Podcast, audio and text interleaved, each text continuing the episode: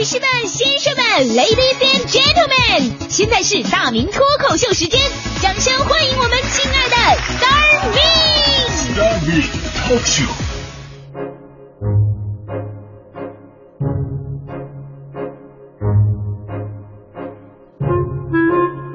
欢迎各位来到今天的大明脱口秀，我是大明。啊、现在别看很多大学呢已经是放寒假了，但却是很多即将毕业的大学生们最繁忙的时候。找工作是每个大学生都要面对的一个非常现实的问题，所以呢，在这个过程当中，你发现会诞生很多英雄人物。凡是校内招聘演讲会每次都会出席旁听的，被称为听霸。凡是看到公司招聘的联系电话都要拨一下的，称为拨霸；凡是公司招人都投简历的，称为投霸；凡是投出简历都要去参加笔试的，称为笔霸；凡是参加笔试都有面试通知的，称为面霸；凡是面试都能够过关斩将拿到最后录取通知的，称为路霸；而且那些求职过程屡屡被拒、机会全无的，被称为巨无霸。求职不易啊，快乐早早点到啊！在这里为巨无霸们继续加油吧。求职呢需要很多啊，有实力、运气，还有精心的准备。比方说咱们手里的这份简历，最开始呢，我们这简历啊都是很简单，一张 A4 纸啊，表格画好了。白纸黑字儿上写着这个经历啊、荣誉啊、特长什么的，然后附上一张一寸的照片。但是早在我们毕业那会儿，简历已经慢慢发生改变了。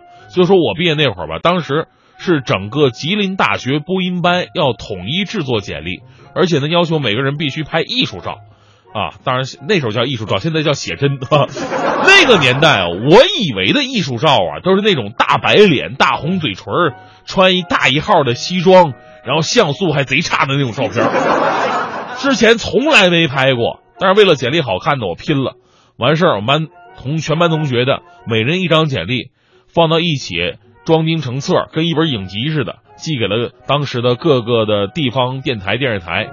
后来我被温州台的领导选中了，把我叫到温州。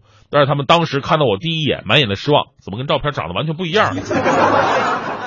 我跟领导说：“我说领导，这就是艺术照。”艺术照来源于生活照，但是要高于生活照。其实呢，现在何止这个简历照片艺术化了，连简历上面的自我介绍，说实话也开始艺术化，越来越失真，甚至跟自己一点联系都没有。每个人呢都主持过市级的活动啊，其实就是个公司年会。每个人呢都拿到过省级的奖项，实际是人人有奖。学生会干事变干部，共青团员眨眼成了共产党员，短期培训说成是名校毕业。有一哥们儿还在简历下面写着：“当选二零零六年《时代周刊》年度风云人物。”哎呀，HR 看的时候觉得无比的高大上啊，还有这种人才。于是怀着无比崇敬的心，百度了一下，才发现二零零六年《时代周刊》年度风云人物是全世界所有的网民。然后 HR 呢，默默的撕掉了简历，把这句话默默的加在了自己的简历里面。想想我就汗颜，为什么我以前那么实在？我在简历里边里边曾获荣誉一栏，老老实实的写着在校期间多次获得麦当劳优惠券奖励。要是现在，我一定改写，我一定写成在校期间多次获得世界五百强公司的认可与嘉奖。当时我还有一同学在简历上写了，说有海外关系和会修理小汽车。我纳闷，我说，哎，大哥，你就应聘一主持人，你写什么海外关系会修理小汽车有用吗？结果同学教育我说，我这这个做法吧，他只是为了尽快的得到工作。你要让未来的老老板有一种得到你然后物超所值的感觉。如今的简历造假、文凭注水，在一些高校毕业生求职当中呢，已经成了公开的秘密了，严重危害社会的公平和正义。你想啊，十几年的寒窗苦读，你一纸荒唐简历就想一步登天，对那些不造假、老实的同学来说，确实是不公平的。想想确实可恨。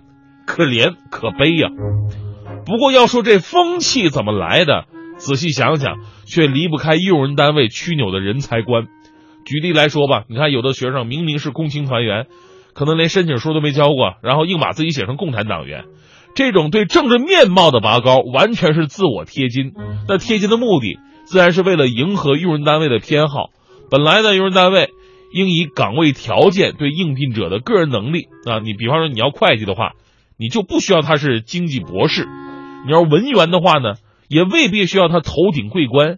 但你偏偏忽略了基本条件，用一些似是而非的优势自己糊弄自己，结果呢，助长人家过度包装。所以我估计你让这个单位啊，要说我们单位拥军拥属，他们都敢写自己是烈士子女，真的。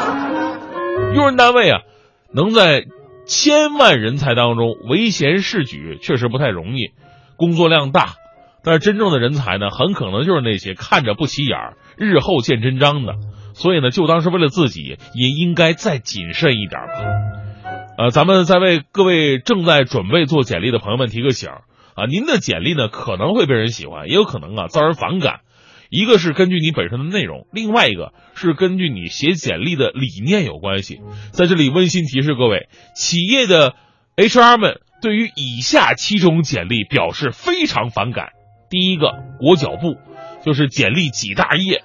你说人家那么多份简历看都看不过来，你一份就弄好几页，你不是添乱的吗？还有万金油，同样一份简历，你毫无修改的投递给多家公司，没有针对性，一看就没诚意。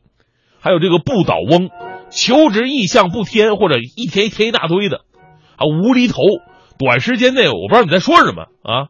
还有这个无应答，就你简历上面写的联系电话没人接听或者关机，还有那种白忙活。